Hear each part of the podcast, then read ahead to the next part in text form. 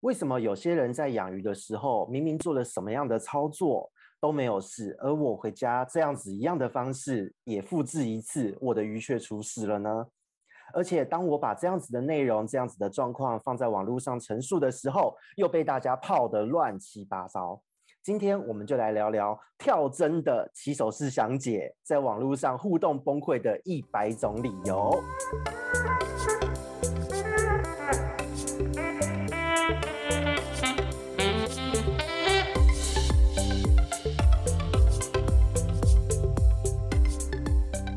Hello，大家好，我是鱼活通乱乱说的梧桐。Hello，大家好，我是塔鱼手札的兽医师阿汪。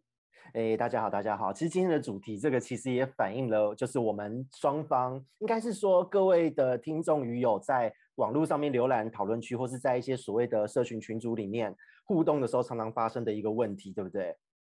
对，就基本上像是你只要上网问，好像水质的问题，大家大大们一定会开始说的第一件事情就是，你是不是用自来水直接换水，或者是你是不是用自来水去洗滤材，所以你的环境不稳，所以你才会水质不稳，其他什么事情都不知道这样子。我跟你讲，这样对这一个说法，对对，这一个说法呢，从我小时候国小时间养鱼养到现在。都有人在说，都一直有人在说，我都说奇怪，自来水的水质处理在台湾应该算是蛮进步的啊。这么多年过去，水质的状况应该是越来越好，不会越来越烂吧？氯不会越加越多吧？怎么还会一样的言论？我自己都很错愕哦。对，而且重点是，就是其实水质的问题真的千奇百怪啦，因为毕竟每个人的缸子不一样，养的鱼不一样，照顾方式不一样。但是这些大大们都会用一句，就是一定是氯的关系。去把它解决掉，然后接下来就开始说你要去买水稳来除氯什么之类，一定要打气，一定要曝气，甚至有一些更夸张，直接说你一定要用 RO 水养，不然的话自来水很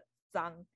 对，这个其实有时候看到都很可怕。以前在以前的时候，顶多呢就是建议人家说你家用你你可以用矿泉水啊，我觉得用矿泉水就已经很伤本了，现在用 RO 水，这个对我来讲其实蛮 shock 的。那个时代在进步，RO 水机变得很便宜，所以才有人这样推吧。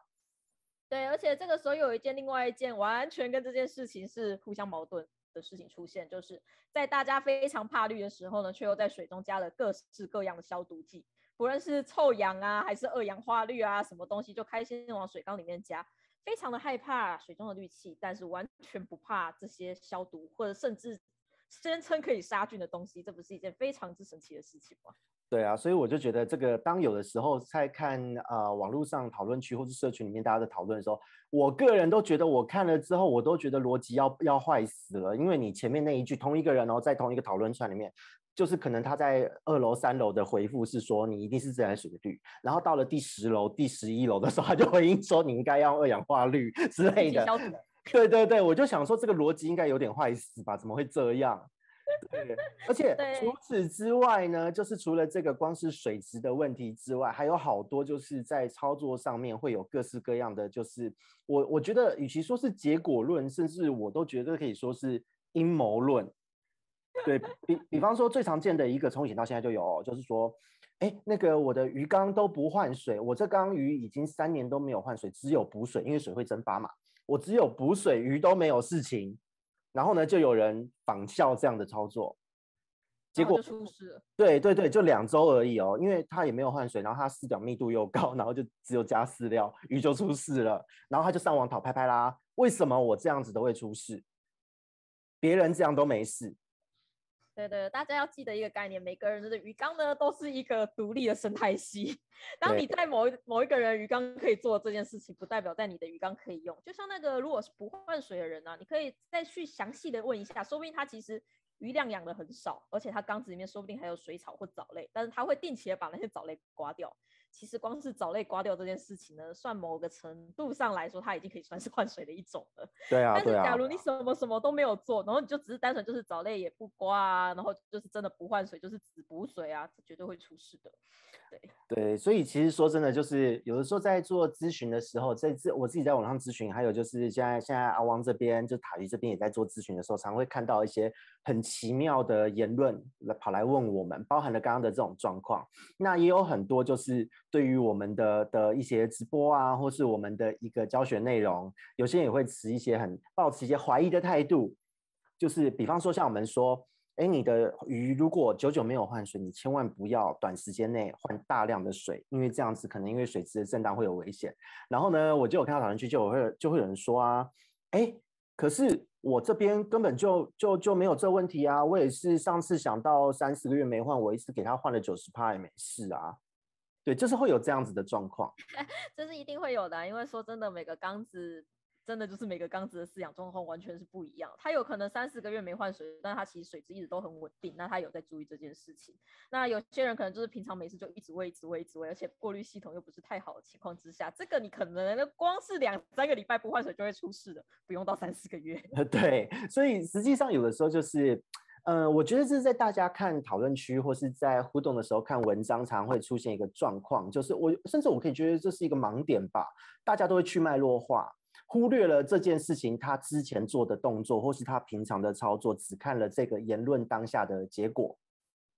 对不对？觉得大家都很喜欢把养鱼当做一个一元二次方程式在用。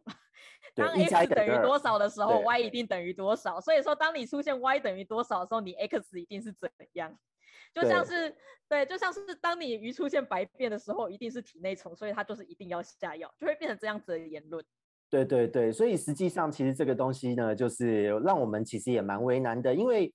有的时候呢，大家都很喜欢就是这种一元二次方程式的这种概念去讨论啊、生物的变化。可是其实生物的变化就是非常的多元，因为第一个有环境因素，有鱼体个体上的因素，然后再来就是你环境中会不会生病，还有病原菌的因素，就是我们常常讲的病原菌的这个铁三角，生病的铁三角。那其实这一些因素都要综合评估。一条鱼活得好不好，都来自于这一些。像目前就网络上面有些人在讨论的言论中，就讲到，像我们我们会建议说，你使用牛心汉堡的时候，哦，像七彩的神仙的这个族群很喜欢使用牛心汉堡，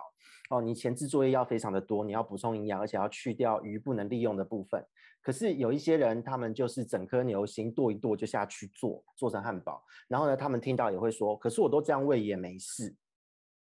不过这边还有一个蛮有趣的地方，就是什么叫做鱼没事？因为我发现每个人对鱼没事的定义其实范围蛮广的哦。有些人的鱼没事是鱼只要还会吃还会游就叫做没事，但是很多时候其实那个出事，你就会发现鱼可能稍微的变成没有那么活力，或是稍微的颜色变得没有那么漂亮，或是稍微的喘一点，就是这种超级小的地方，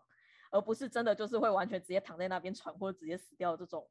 状况，对，那个叫大事，那不叫没事。对，所以躺下去已经是大事。这几个事情其实大家要特别注意点。然后加上，如果说有些人其实一开始养鱼就是这样养，或许他会觉得鱼这样的状况就是正常的啊，他怎么有事呢？但对我们来说，我们一看就知道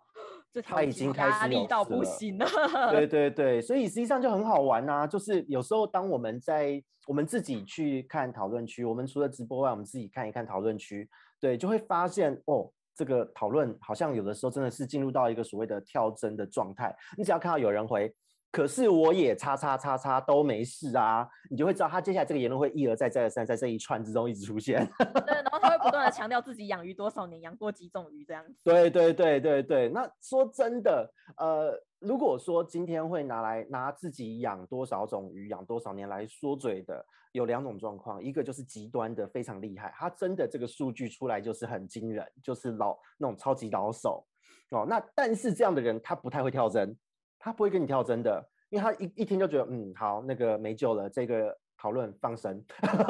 这种人会直接放生讨论。然后呢，另外一种就是想要让大家知道他有经验。所以一直不断的强调这一件事情，但是他又讲不出什么真正的理由，或者是真正的完整的言论。对，他的理由就是我这样做都没事，对我养，因为我养了一百只鱼都这样子没事，所以就是没事。对对对，所以这个就会变成说，哦，这个言论有的时候看那个讨论区都很可怕。那我们也看到有的时候就是。就是也会出现说，哎，那个某某某某问题出现了，然后下面都会有人回应。这是其实是现在的现代的社群文化，就是未看先猜等等，会有信徒，可能是我们的信徒，可能是别的玩家的信徒，跳出来说怎样怎样一定有问题，所以会怎么样。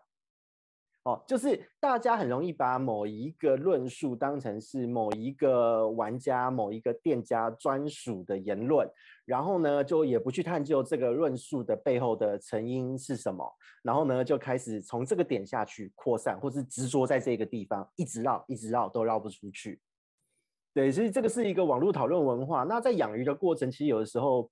说真的，其实是蛮可惜的啦，因为这样子最后也不会进步。而且除了这种就是执着于一个点，一直绕一直绕之外，还有另外一个现象，就是刚才前前面吴头有提到，就是去脉络化，就是其实某一个东西的结果，它其实中间有很多很多层的推理逻辑，但是到最后就变浓缩成一个结论。就像是那个啊，很有名的那个笑话，就是隔壁住的是个逻辑老师的那个笑话，你知道吗？啊、就是原本逻辑对，原本逻辑老师推了好多好多，就第一个就说你有养狗吗？所以我推的是怎样，最后就是推测出就是你是个异性恋这样子，然后最后、啊、最后就被人家截取出你有养狗吗？没有，那你就是个同性恋的那个笑话，大家有兴趣可以去看一下。这个还 这个听起来还蛮有趣的，不过这个就是真的是极端的去脉络化、啊。对，是的，但是其实现在水族界蛮常遇到这种情况的，尤其是像是之前我跟梧桐讨论过的，就是明明氨在海水是一个超级无敌毒的东西，但不知道为什么有饲主跟我表示说，他们那边海水店的老板跟他说，氨一点都不重要，氨一点都没有毒，所以说他那边没有卖氨的试剂。那这个时候，我跟吴桐讨论的结论就是，因为毕竟他们是大水族馆嘛，他们有常常在换水，常常在换水的地方，其实你根本不需要担心氨的毒性啊。然后就被他解释成就是氨没有毒，所以不用去测，然后就这样子去交给其他的四组，然后最后就出事了。对，这个真的蛮尴尬，因为实际上像我们以前在大型的海洋馆，或是说以前在贸易商工作过，那其实它的缸子是连通的，每一缸都是连通的。然后呢，它的中，它的就是通，可能在地下室或哪里，会有一个很大的中央系统，就是整个水的循环都会过这个系统。那其实呢，氨这个物质，它在一个系统稳定，就是呃所谓的消化细菌有正常运作的缸体里面。氨本来就应该是零，因为都一定会被第一时间就被用掉了。对，所以当他已经习惯这样子的缸体状况这么多年，他当然都测不到氨嘛，那他觉得他干嘛要测这个东西呢？所以他就已经忽略了别人的系统跟他不一样的这件事实，就跟别人说那个氨不重要，我这边都是零啊。对，然后饲主回去，明明就就那个氨中毒已经在喘要挂掉了，却却却以为是别的问题，就整个误判哦。这个这就是一个去脉络化很可怕的一个结果，就是整个的状况局势，事实跟想象都会差得非常的远。对，像刚刚我们前面也有提到，就是说那个换水的问题一个，再就是牛心汉堡，对不对？哦，牛心汉堡的这一件事情，我们之前在在饵料啊，或是在一些直播的免费直播的议题中，我们两个聊过，也有被说，就说我一直都自己配牛心汉堡，鱼也没死啊。然后呢，后来我们也很好奇是是是怎么一回事哦。他这样讲，那我们会去了解一下说，说这个消息的来源是什么样的一个人。就那时候我们看，不是说。好像是卖家吧，因为他的鱼在他手上都都不会撑超，不会撑超过几个月就要出货了，所以当然看不到鱼死。哦、那他、啊、对对对对，那他自己养着要繁殖做种的鱼，他说鱼还生比较多，对，因为他一样的确会增加饱满度。可是呢，呃，在国外的文献其实也明确的指出说，那个它会增加鱼的换肉率、鱼的重量，但是实际上随着时间，就是它会有个它的那个。会成长会停滞，然后那个脂肪肝代谢能力也会下降，所以你刚开始很高的这个产卵量啊、卵子卵量啊，慢慢都会随着时间一直下滑，然后鱼就挂了。最后的结果是这一条鱼可能可以活十几年，变成只剩几年的寿命。对，而且这边要再跟大家说一下，就是鱼它的繁殖能力跟哺乳动物不太一样。鱼的繁殖能力应该是随着年纪越大而繁殖能力越来越高才对，但是不知道为什么台湾的鱼就是繁殖能力是随着你年纪越大然后越来越低，越来越低。这是一件大家好像会觉得很理所当然，但事实上这是一个病态的行行为哦。对对，实际上因为因为本身在生殖生理也是我的专长，以前在做这些相关的研究，看了很多的期刊都有发现，就是鱼类的生殖策略啦，就其实。呃，一年多产型的鱼，它的卵巢的滤泡，它的生殖腺的滤泡是不定时会成熟，等于是说天时地利人和一到，它就是立刻可以生产，而且这一个卵巢的性腺的这个重量，性腺的成熟度会随着它的年龄哦，就是等比例，就是那个线会一起往上升。直到什么时候？直到死亡。所以实际上就是这样子的鱼。为什么人家说就是在在一些养殖场啊什么的这种老种鱼会特别的呃贵？就是因为那有时候一只几百万的等级。是的，是的，因为第一个它的年纪够大，年纪够大代表什么？它的性腺成熟度够多，这一条鱼可以抵可能好几十条的年轻种鱼。对，所以越大越值钱，越贵的人是这样来的。实际上，但是在观赏鱼的世界里面就很奇怪，为什么不是这样呢？明明这个鱼是多产的策略啊。对，还有这个时候就要再提到另外一个很常被大大们提到的东西，就是童药。哦，对，所以这个也是一个传说，就是哦，你只要有卵圆鞭毛虫，不论是淡水海水，你就是下硫酸铜，就是硫酸铜，不然就是螯合铜，就是很爱那个铜。如果你缸子里面找很多。就是下桶，下桶一下子就会不见了，就不用那么麻烦。对，之前我看到有水草缸建议人家要定时每个礼拜下桶。对 对对，对。然后还有那一个缸子里面有白蟹虫，好恶心，你丢一个铜币下去，这些都会消失。对，不丢一块钱硬币。对对对对，就都会消失。对。而且你仔细去看，就是这些类似有含铜的药剂啊，他们在商品包装后面都会写一句叫做“不伤鱼，不伤系统，安全”。对，我现在个人呢，我应该说我们的共识都是，对于台湾的中文标示，我们看看就好。因为有时候进口产品什么，我明明原文就不是这样被抄译，或者是原文其实根本没有这句话，然后被自己多加的。对对对，那大家看了之后就就会说包装这样写啊，它一定是对的。哎，跟各位说，在台湾前几年食安问题这么严重哦，连吃的东西，人吃的东西包装都不见得能够全部尽信的，何况这还是有法规管辖的。观赏鱼的这边法规很松散，你还全信？是的，因为这很可怕。对我们来说，它就是一个影响生殖非常非常非常之严重的药物。只要你曾经下过一次童药，它的生殖腺就是会有一定程度的损害。对，而且如果你是定期加的话，就是定期让它有损害，而且会累积。是的，是的，所以你就会发现你的种鱼为什么越生越少，甚至有很多畸形胎啊，或者是未未发育成熟的卵一起被排出来呢？其实有可能是因为同药的关系哦。而且同药它不会直接标明它是同药，它会以除藻剂或者是卵圆鞭毛虫的药剂，或者是一些原虫制剂的方式存在，要仔细去看一下那个成分。对对对，所以这个部分也是一个。蛮可怕的跳针的点，因为在我在讨论区上看到有人说，有有人一定会在讨论区回，可是下童药不太好哎，会影响到鱼，而且你的系统的菌也会长不起来，以后系统都不会稳定。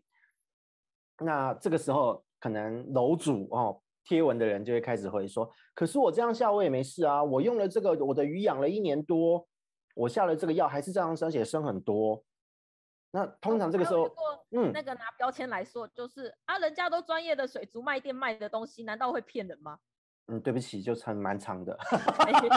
对，真的蛮长的。就是你看这个是德国来的药，哎，德国人都这样子用了，有什么不行？你看连德国都这样子用了，那一定 OK 的、啊。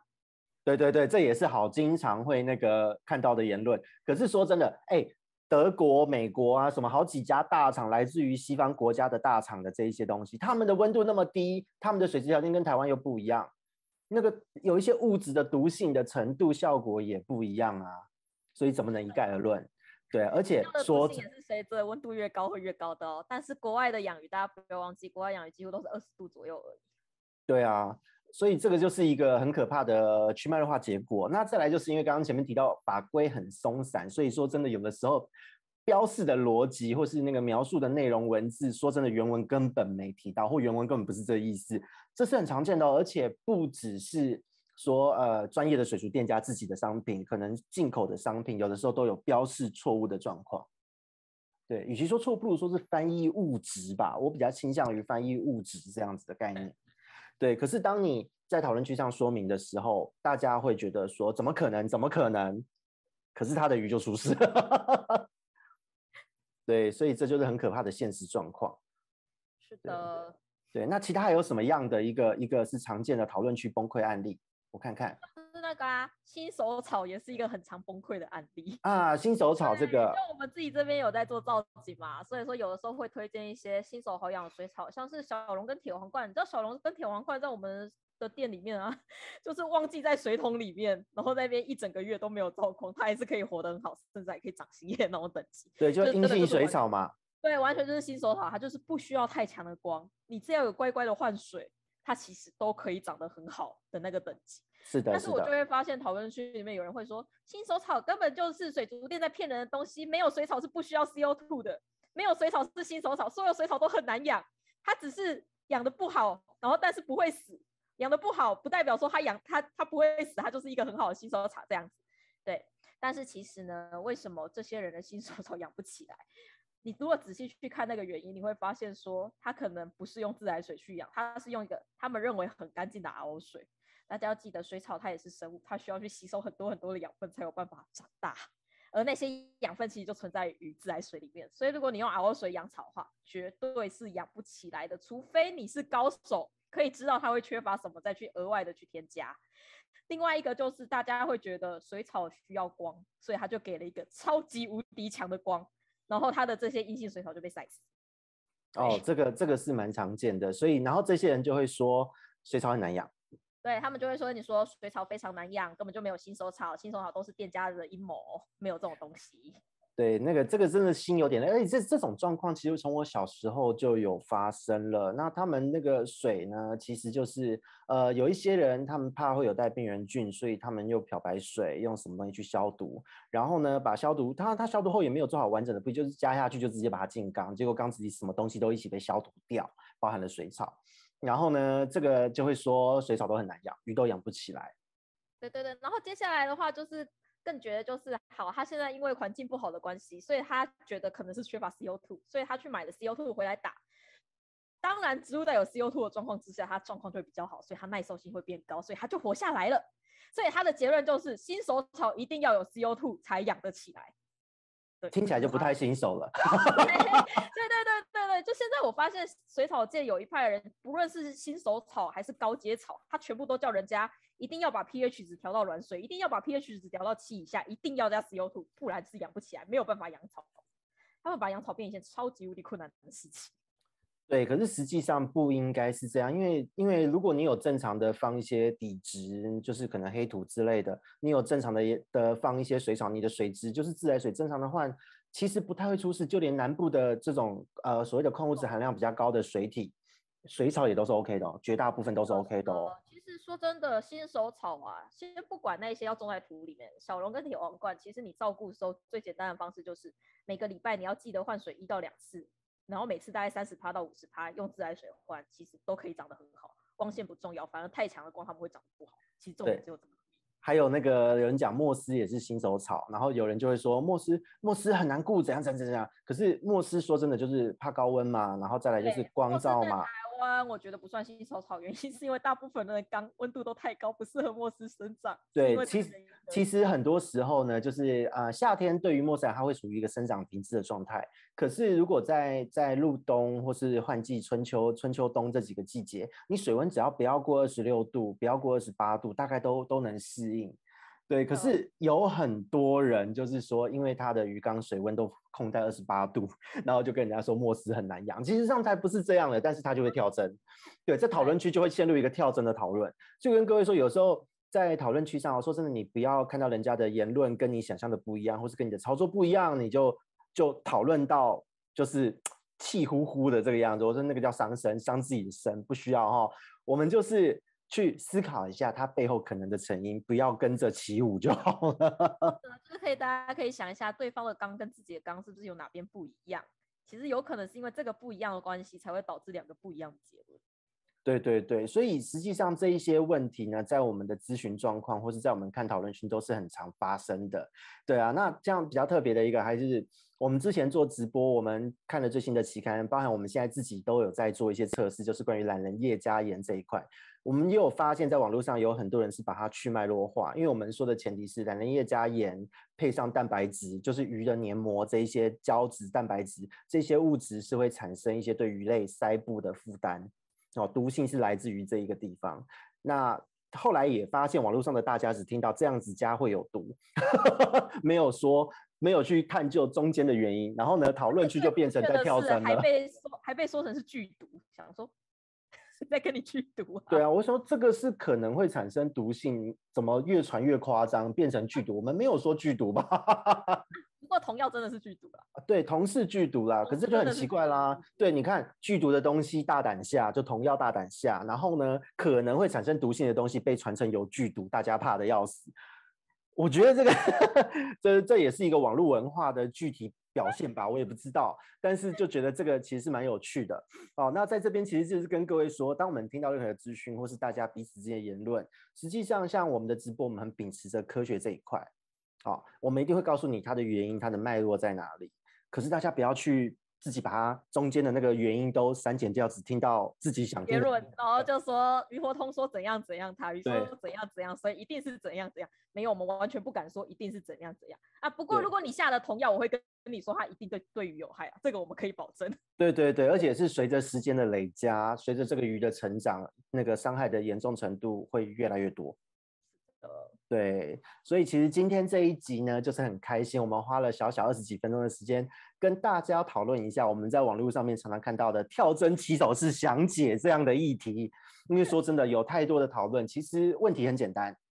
哦，也可以很快的结束它。但是因为双方僵持在那边，各持己见。你说这样养会有事，可是我这样养那么多年都没事啊，就这样子的意见，其实。这会很可惜哦，让大家少了一个互相激励进步的 这个机会，反而惹得一肚子火哦。那这样子的讨论其实蛮伤身的啦。也建议大家说真的，有的时候哈，多听一听彼此的言论，多去思考一下彼此的钢况。我相信对于自己的饲养的功力都会有所提升吧。嗯，真的。其实说真的，大部分会跳针的，就真的就是双方意见不合。但是其实蛮多情况是两个状况都是成立的哦。不是说一定有谁是对谁是错，其实说真的，在养鱼的世界里面没有绝对的对与错，几乎是没有绝对的对与错的。因为我发现这好像也是台湾人的习惯之一，就是会想要去追求正确答案。但事实上，很多很多东西，嗯，尤其在科学界，其实没有所谓的正确答案。在科学界里面，只有可能是正确的答案这样子而已。对，因为答案永远都有都有可能会被推翻啊，因为可能有新的研究发现不是这么一回事，或是会有这个结果，只是凑巧发生了什么事。对，这对这个是很自然的现象。而且，嗯，其实人家说养鱼是结果论，看鱼长得好不好。对，那长得好不好这件事不是看当下，而是要随着时间，因为我们养的是观赏鱼，不是食用鱼。食用鱼的结果是什么？养肥了，上市拿去卖来吃了。